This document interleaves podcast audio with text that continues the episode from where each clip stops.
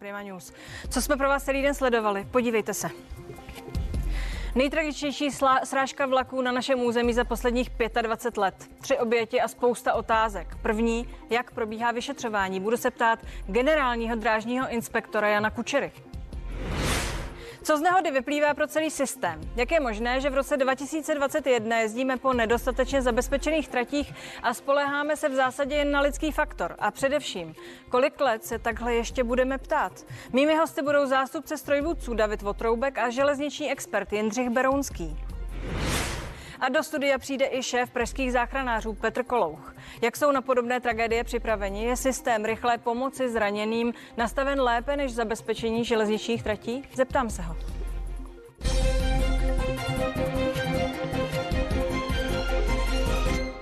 Tyto záběry sledujeme už od rána. A ačkoliv potřebují vysvětlení, nepotřebují komentář.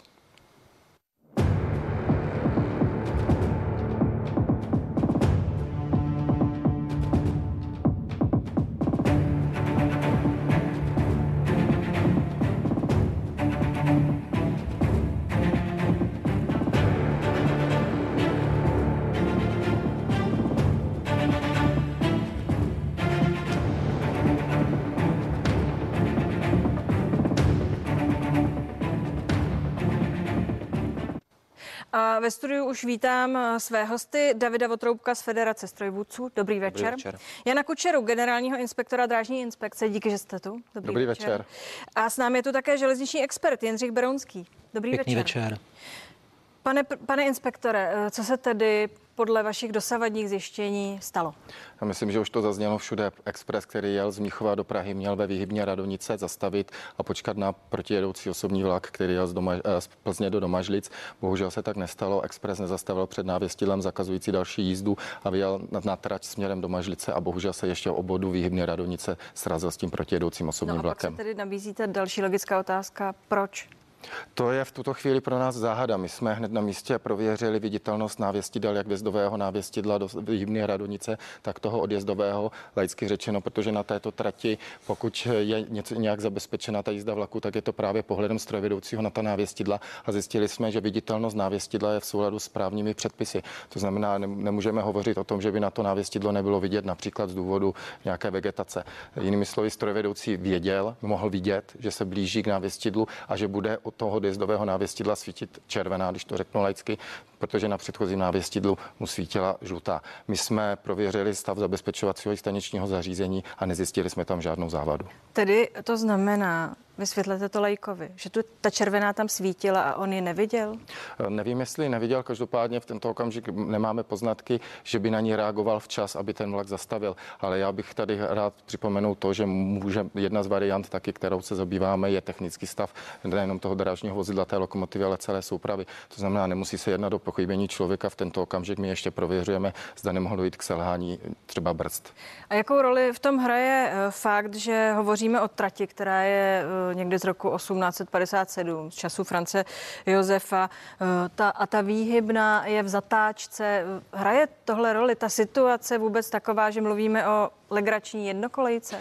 Tak já bych tady doplnil, že trať je sice stará, ale koleje i zabezpečovací zařízení je nesporně mladší.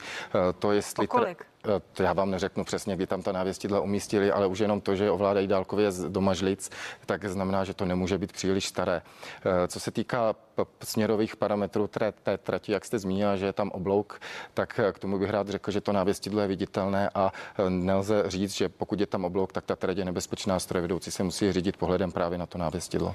Davide Votroubku, vy se na to díváte očima toho strojvedoucího. Řekněte mi, jak se na tu situaci díváte, jak ji čtete? Není v podstatě pozoruhodné, že mluvíme o takhle vytížené trati a pořád je to jednokolejka a o takových různých pohybech, že někdo něco musí vidět, neminout, někdo jiný zmáčknout? Ono bohužel to není jenom o téhleté trati. Ten systém toho zabezpečení České železnice je v podstatě všude stejný. To znamená, on na koridoru z pohledu strojvedoucího to zabezpečení v současné době není o nic řekněme lepší nebo modernější, protože je to opět řízeno tím pohledem toho strojvedoucího, jeho reakcemi, jeho pozorností a v tomhle bohužel my jsme trochu zaspali, řekněme, ten vývoj té vyspělé Evropy možná, kdy svého času jsme byli na špičce v zabezpečení tratí, ale bohužel v těch posledních, řekněme, 20-30 letech nám ten vlak trochu ujel a my v České republice bohužel zatím nemáme zabezpečovací systém v pravém slova smyslu, který by uměl ty vlaky v případě té chyby toho strojvedoucího zastavit a tu jeho chybu nějakým způsobem korigovat nebo napravit. K neštěstí se pro hlavní zprávy dnes vyjádřil také ministr dopravy Karel Havlíček. Poslechněme si ho. My investujeme do této trati z Prahy do Plzně a následně z Plzně do Domažlice a Domažlice státní hranice extrémní zdroje. Máme připravenou kompletní rekonstrukci a část už se začala dělat. Na druhou stranu my jsme museli čekat na dohodu s Německem, protože 10 let se diskutuje o tom, že se musí zkapacitnit pokračování této tratě a to je za hranice směr Schwandorf a dále. A to jsme dohodli s německým ministrem dopravy definitivně před 14 dny, což si myslím, že je průlomové rozhodnutí a současně pro nás jasný signál toho, že můžeme zkapacitnit i tu finální část z Domažlic na státní hranice. Takže to je ten hlavní důvod, jinak samozřejmě se investují extrémní zdroje do všech ostatních tratí. 55 miliard korun ročně, včetně jednotek miliard korun ročně na zabezpečení. Pane Berounský, sledovala jsem vás, když mluvil pan ministr Havlíček. Nesouhlasíte s tím, co říká? Protože ta otázka samozřejmě visí ve vzduchu. Kdyby byla ta trať modernější, vypadalo to tam jinak, možná by se to neštěstí nestalo. Já musím říci, že my jsme právě s tou modernizací a zkapacitněním trati zaspali a bylo úplně zbytečné čekat až na poslední dohody s bavorským ministrem dopravy. Já si vybavuji, že zhruba před 5 lety už bylo podepsáno i memorandum a naopak na naší straně pořád nebylo jasno, střídaly se varianty, že se trať bude jenom lépe zabezpečovat a elektrifikovat. Promiňte, tedy to, co říkal ministr Havlíček, podle vás není pravda? Je určitě pozitivní, má pravdu v tom, že došlo teď k nějaké dohodě, ale na naší straně nebylo třeba čekat na nějakou dohodu s Německem. Tedy mohli jsme tu trať modernizovat, nemuseli jsme čekat na to, tedy Němci za to nemohou, že ta trať vypadá tak, jak vypadá. Určitě. To tvrdíte vy. Jak se díváte na tu nehodu vy jako expert, jako odborník, jako ten, který sám rozumí tomu zevnitř, tak jako i vy? Víte, ten strojvedoucí, který zrovna vedl ten západní expres a převzal ho ve Schwandorfu, tak zrovna je jedním z nejzkušenějších strojvedoucích, jaké vůbec v podstatě to plzeňské depo má. A tahle ta turnusová skupina, která tam jezdí do Německa, je vybaven mnohými zkouškami, právě německými, je opravdu jeden z nejlepších a navíc, co ho možná teď, ale na neštěstí potkalo, má dlouhodobou praxi výpravčího. A já tady vidím jeden takový velice nepříjemný moment, který může být určitou okolností vzniku této události. A jak říkal pan generální inspektor o tom, že vlastně při vjezdu do té výhybny Radovnice tam měl výstrahu, tak musím říct, že ještě před tím vjezdem do výhybné Radovnice tam měl návěst volno na předvěsti, protože byl povolen vjezd do té výhybné Radovnice. A já vidím jako osudné to, že ten expres, který vlastně měl čekat na křižování, tak byl vzat do přímého směru. On byl vzat do přímé koleje, kde strojvedoucí automaticky očekává, že pojede dál a z logiky věci každý výpravčí ví, že i z určitých bezpečnostních důvodů vlak, který má čekat na křižování, tak automaticky beru na odbočky a ten, který má projet, tak projede po přímé koleji, po té hlavní koleji trati. Takže tady si myslím, že právě ta jeho praxe výpravčího, to, že uvažoval komplexně, říká si a jedu do přímého směru, tak v podstatě projíždím. Takže i to mohlo mít vliv. Co si o tom myslíte vy, pane inspektore? Je to cesta, kterou přemýšlíte? V žádném případě, já to musím odmítnout. Červená je zeď a přetou se zastavuje. Já bych tady rád zdůraznil, že expres opravdu má projíždět po té první traťové koleji nebo staniční koleji v té výhybně. Ten osobní vlak má příjezd do výhybny Radovnice v 8.05, expres má průjezd 8.06 a osobní vlak má odjezd v 8.07. Jinými slovy, pokud by osobní vlak jel přísně včas, tak by k té mimořádné události nemuselo dojít, protože už by v té době příjezdu toho expresu stál na té druhé koleji v té výhybně Radovnice. Musíme se uvědomit, že přesně před tou výhybnou několik desítek metrů je zastávka Milavče, kde ten osobní vlak zastavil a nikdo ani výpravčí nemůže vědět dopředu, jak dlouho bude trvat výstup a nástup cestujících. Jinými slovy, ta logika byla taková, že do odbočky byl vzat ten osobní vlak a ten expres měl projíždět. Shodou okolností došlo k tomu, že ten expres tam byl, řekněme, o 20-30 sekund dříve než ten osobní vlak. Vy jste strojvůdce, to se stává často, že strojvůdce jede na červenou. Samozřejmě, to je denní chléb těch strojvedoucích, protože tak, jak ta kapacita té sítě v České republice je skutečně na hraně. V současné době se pohybujeme v tak obrovských číslech a pohybech těch vlaků, že tohle je skutečně naprosto běžná situace. Vy jste řekl, že běžně, že jezdíte na červenou. Vy to nevíte, pane drážní inspektore, to, co slyšíte, pro mě to šokantní, ale já jsem amatér, laik, pro vás to není šokantní. Tady nezaznělo úplně všechno. Samozřejmě na červenou se dá na železnici jet za určitých podmínek. Vy jste řekl před chvílí, že červená znamená... V tomhle případě ano, ale tady se bavíme o případu, kdy to návěstidlo je v poruše, případně se bavíme o autobloku, který je označený jiným štítkem než klasické návěstidlo, ale v každém případě není to standardní jedna červenou, byť vím, že se to děje a je to v souladu s předpisy. V tomhle se těžko někdo vyzná. Zkrátka dobře, vy tvrdíte, že tedy je možné, že na červenou. Co vy tomu, pane Beroune, říkáte? My jsme všichni laici, sledujeme to a vlastně odteď to vypadalo tak, že ten, který udělal tu chybu, zkrátka dobře jel na červenou a na červenou se nejezdí. Určitě v tomto případě přes výhybnu se na červenou určitě nejezdí, ale já jsem zmínil ty okolnosti, které skutečně mohly zapříčinit, že ten strojvedoucí, který to vnímal komplexněji díky té praxi výpravčího, tak opravdu bral to, že když jede do přímého směru, tak bude pokračovat. Je to skutečně praktická logika výpravčího, lidí, kteří prostě prodělali nějakou praxi pár let, tak tím se vždycky řídili a tady skutečně bylo jasné, že ten osobní vlak ještě zastavuje na zastávce. To znamená, jednoznačně bylo dopředu zřejmé, že ten osobní vlak pojede jako druhý. To znamená, ten expres zastavoval na křižování. Tohle všechno vyšetří drážní inspekce.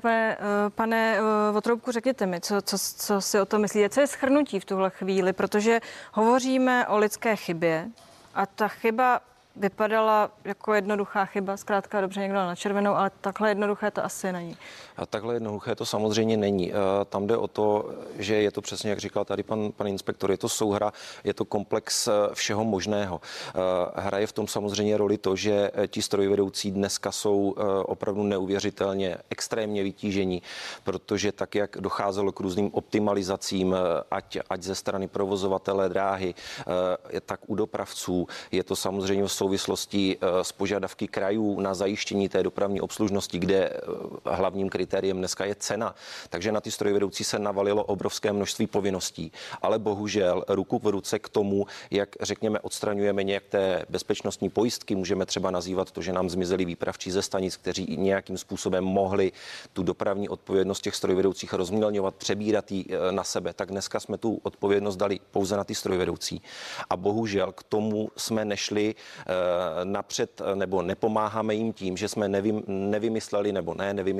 neaplikovali žádné skutečné technické zařízení, zabezpečení těch tratí, které by takovýmhle případům zabránilo. To znamená, že by to toho strojvedoucího před tou fatální chybou nějakým způsobem varovalo, zastavilo, případně tu chybu napravilo. Takže připouštíme možnost, že jel úplně vyčerpaný, unavený strojvůdce.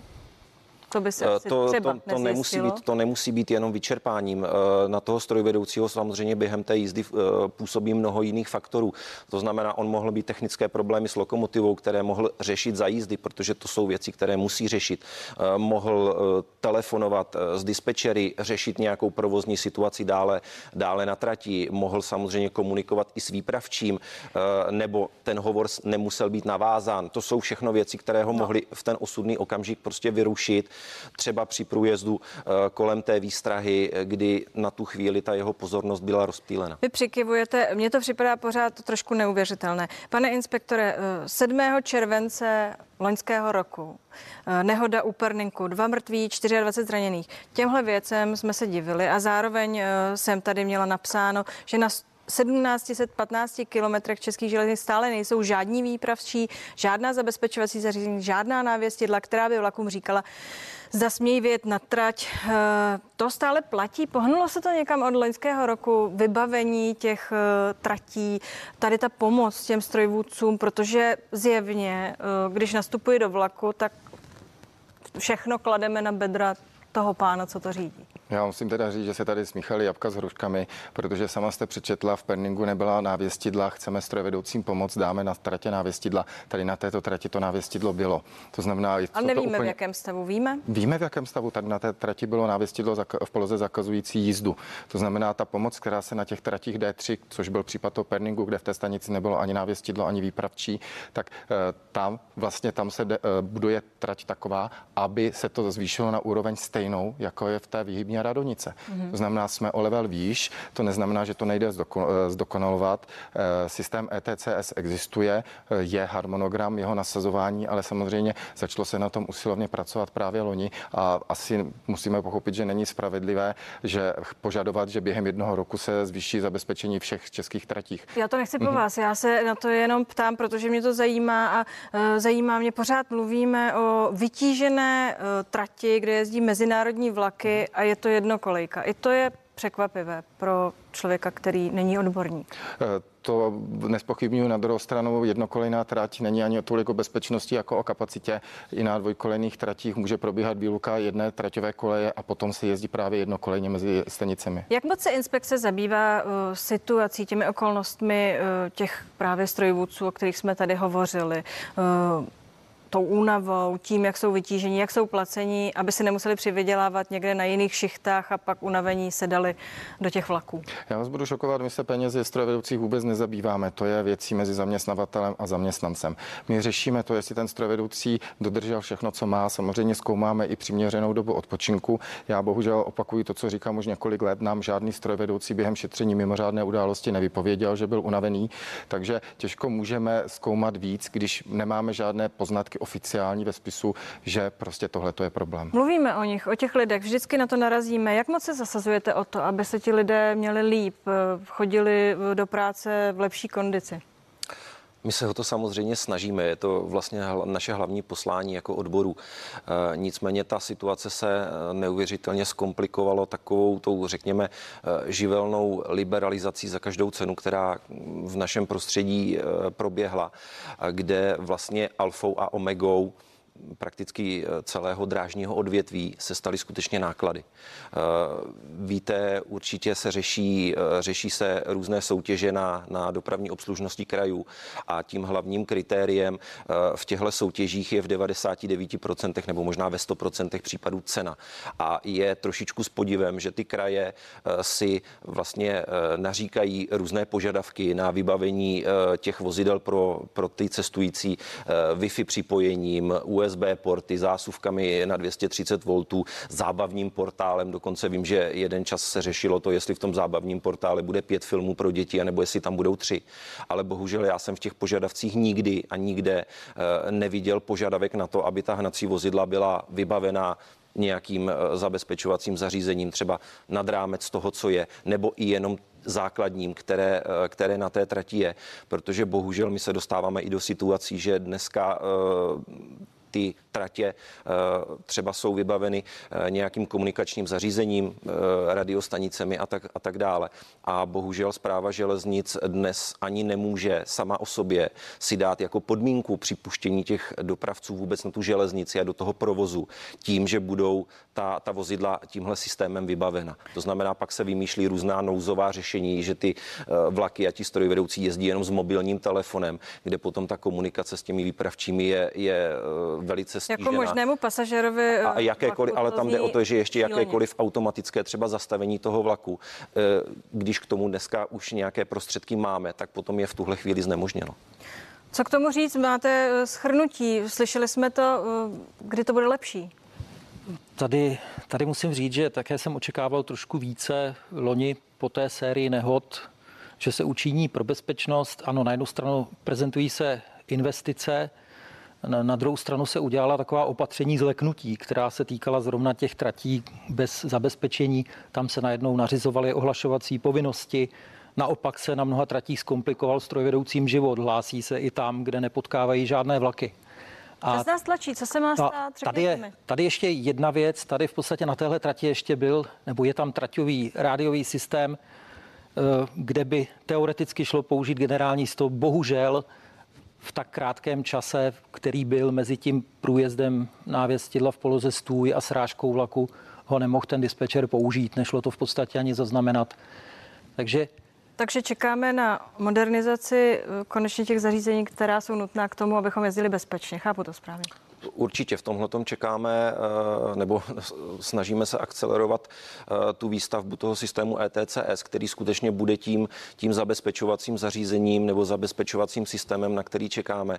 Ale je to, jelikož v České republice je 9000 kilometrů tratí, tak skutečně nejde to mávnutím kouzelného proutku. A tady nás opravdu dohnala ta naše minulost, řekněme to podfinancování toho celého rezortu dopravy.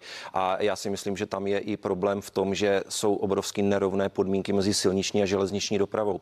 Ono, když se ty kraje rozhodují o tom, jestli železniční dopravní obslužnost nebo silniční v podobě autobusu, tak tam jsou obrovsky nerovné podmínky. Pánové, díky, že jste tu byli. Budeme čekat na vaše výsledky, vaše vyšetřování. Mějte se hezky, díky. Naschledanou.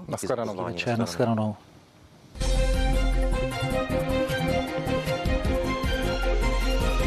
No a pojďme si teď připomenout, že dnešní nehodu nepřežili 3 lidé, 2 čeští strojvedoucí a 1 cestující. 8 lidí se zranilo těžce, dalších 6 utrpělo středně těžké poranění. Celkem záchranáři ošetřili 67 lidí. Je 8 hodin ráno, záchranáři dostávají informace, že u Milavčí se srazily vlaky. Už podle prvních telefonátů zoufalých lidí je jasné, že situace na místě bude vážná. My jsme právě dorazili na místo před malou chvílí, zasahují tady desítky záchranářů, hasičů a jak můžete vidět, před malou chvílí dorazil další ze záchranářských vrtulníků. Na místě záchranáři nalezají první mrtvé a desítky zraněných. Přední části souprav náraz úplně zdemoloval. Musí to přes velkém boju. Máme ještě raněnej. Vzpomínám si na náraz velký, že jo. Pak jsem se zvednul ze země a... Já a tady jeden kluk, co seděl za mnou, a ještě jedna paní jsme pomáhali vlastně ostatním, protože tam jako měli rozražený hlavy, že jo, prostě všude krev. Hrozný, no, tak nějak jsme začali tahat ven. Společně s českými záchranáři zasahovali na místě tragédie také jejich němečtí kolegové. Češi ošetřovali Čechy a Němci Němce a my jsme transportovali Němce do německých zdravotnických zařízení. Dobrý, hele, prosím tě, v pohodě, zaparkujte tam, prosím tě, Tohle je Milavecké kulturní centrum, právě tady vzniklo improvizované třídiště a traumacentrum. Po 1 hodině odsud odjeli poslední zranění, tu tragickou srážku vlaku už tady připomíná jenom několik kufrů, které teď kontrolují policisté. Vidíš tam někoho? 3. mrtvého zemřelého strojvedoucího, který řídil Západní Express, se hasičům podařilo ze zdemolované kabiny vyprostit až po 14. hodině. Alex Hrdinová, Tomáš Polák, redakce CNN Prima News. A já tu vítám ředitele pražské záchranky Petra Koloucha. Dobrý večer, pane doktore. Večer. Záchranáři z Prahy byli taky na místě, někteří přiletěli vrtulníkem. Kolik záchranářů celkově zasahovalo? Tak velel Plzeňský kraj, tak je to správně. Je to území, za které zodpovídají, a od nás si vyžádali pouze leteckou výjezdovou skupinu a odvezli jsme jednoho pacienta do pražské fakultní nemocnice. Kdo rozhodne, kolik těch záchranářů je potřeba, aby tam přijelo, a hlavně s jakým vybavením? Předpokládám, že to vybavení může být různé. Tak tyto dopravní nehody se řeší podle standardní typové činnosti, kterou máme stejnou jako hasiči.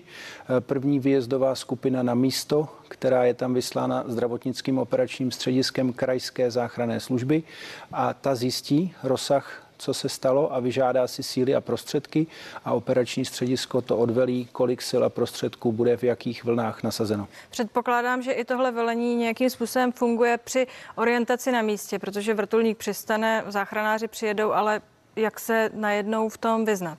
Ano, ve chvíli, kdy je takováto mimořádná událost, tak se zřizuje vedoucí zdravotnické složky a je tam už hasičů velitel zásahu. Poznáte je podle červených přilep a červených vest. Stejnou červenou vestu má potom velitel policie a tito tři rozhodují o tom, jaká bude přístupová cesta, odsunová cesta a kde vznikne pracoviště neodkladné péče. To je v té civilní řeči, ve vojenské řeči je to casualty collecting point, to znamená místo, kam jsou ti vyproštění vynášeni hasičským záchranným sborem a kde začíná ta rozšířená zdravotní přednemocniční péče. Jak často k takovým katastrofám se u nás vyjíždí? Vlastně si nedovedu představit, kdy už pro tento systém se spouští celá ta věc. Tak taxativně máme nastaveno zákonem od 6 zraněných více a skutečně to závisí na situační zprávě od první výjezdové skupiny, která dorazí na místo jakékoliv události. Jak to probíhá stříděním těch zranění? Někteří jsou třeba v tom vlaku, jako dnes zůstali, někteří už byli odvedeni do toho kulturního domu, tedy co vlastně ta záchranná služba v tu chvíli udělá, aby si ujasnila, kdo na tom jak je?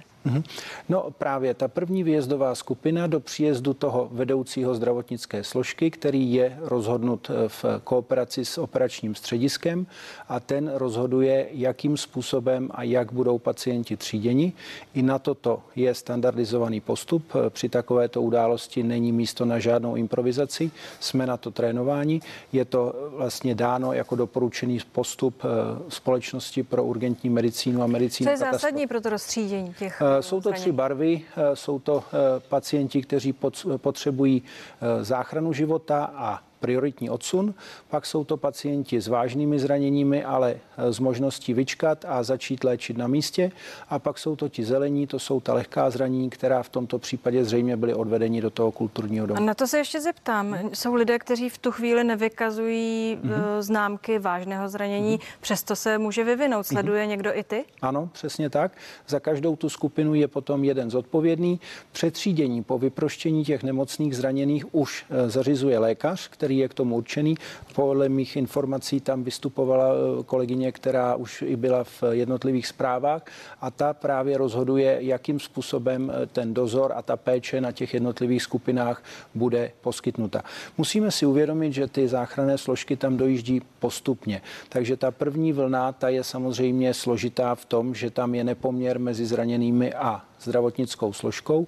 Ve chvíli, kdy dojedou, a jsou to v řádu minut, dojedou další síly a prostředky, tak už právě je důležité to odvelet a rozdělit všem práci tak, aby tam neprobíhala, jak říkám, žádná improvizace, ale jelo se podle standardizovaných postupů a tak je možné i v takto složitých situacích zachránit maximum možné. No a pak předpokládám, že jsou tam lidé s drobným zraněním, kteří jsou někde v kulturním domě, ale jsou bez pochyby nervózní. Teď jim to začne docházet, budou mít o sebe strach, se staráte o někoho jiného. Jak se řeší tyhle situace? Tak my se staráme prioritně o život zachraňující úkony, ale samozřejmě ta péče o pacienta je komplexní a rozvíjí se u těchto lidí právě u těch, kteří jsou třeba méně zranění, ale o to víc si uvědomují závažnost té situace nebo přijdou o někoho blízkého nebo mají někoho blízkého velmi zraněného, tak se u nich rozvíjí akutní stresová reakce, to je terminus technicus a to jsou lidé, kteří mohou zareagovat a tam potom nastupuje ta další vlna ve spolupráci s hasičským záchranným sborem a s policií a s krajskou záchrannou službou. Tam najíždí specialisté, záchranáři, kteří mají ještě kurzy psychointervenční posttraumatické pomoci. Ti, kteří jezdí do těchto akcí, většinou, jsou aspoň u nás na záchrance, ne, to takto ne. Tam jede skutečně nejbližší výjezdová skupina a potom se posílají další síly a prostředky. Ale mezi záchranáři i mezi lékaři jsou proškolení profesionálové právě v té skupině psychosociální intervence a stejně jako je mají hasiči, stejně jako je má policie, policie i hasiči posílají někdy přímo psychology a tito po konzultaci právě s tím, kdo psycholog na místě je, nebo jsou tam ti interventi, poskytují právě tu postresovou péči. Prosím, velmi stručně krátce, dá se tohle všechno nacvičit? Jak se ten systém připravuje na tyhle katastrofické záležitosti?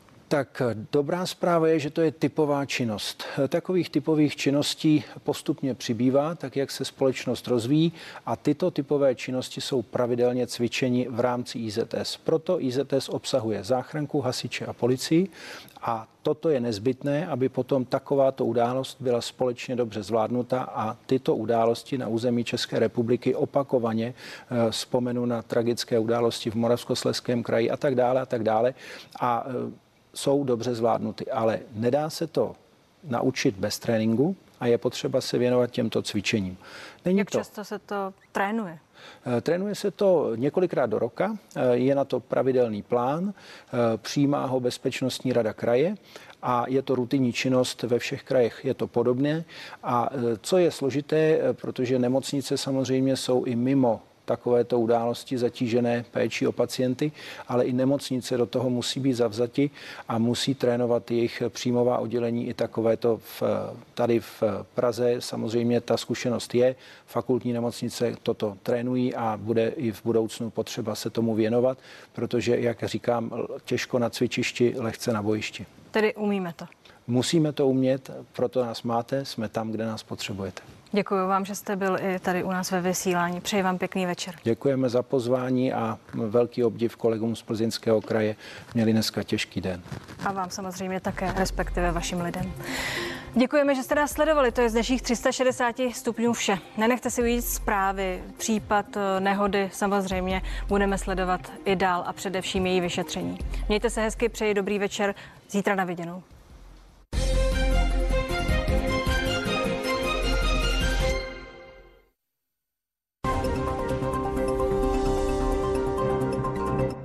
Jaký je život v záři reflektorů? Co dělají herci, zpěváci a další známé tváře nebo slavné osobnosti? Jaké mají starosti a co nového zrovna chystají? To všechno a ještě mnohem víc.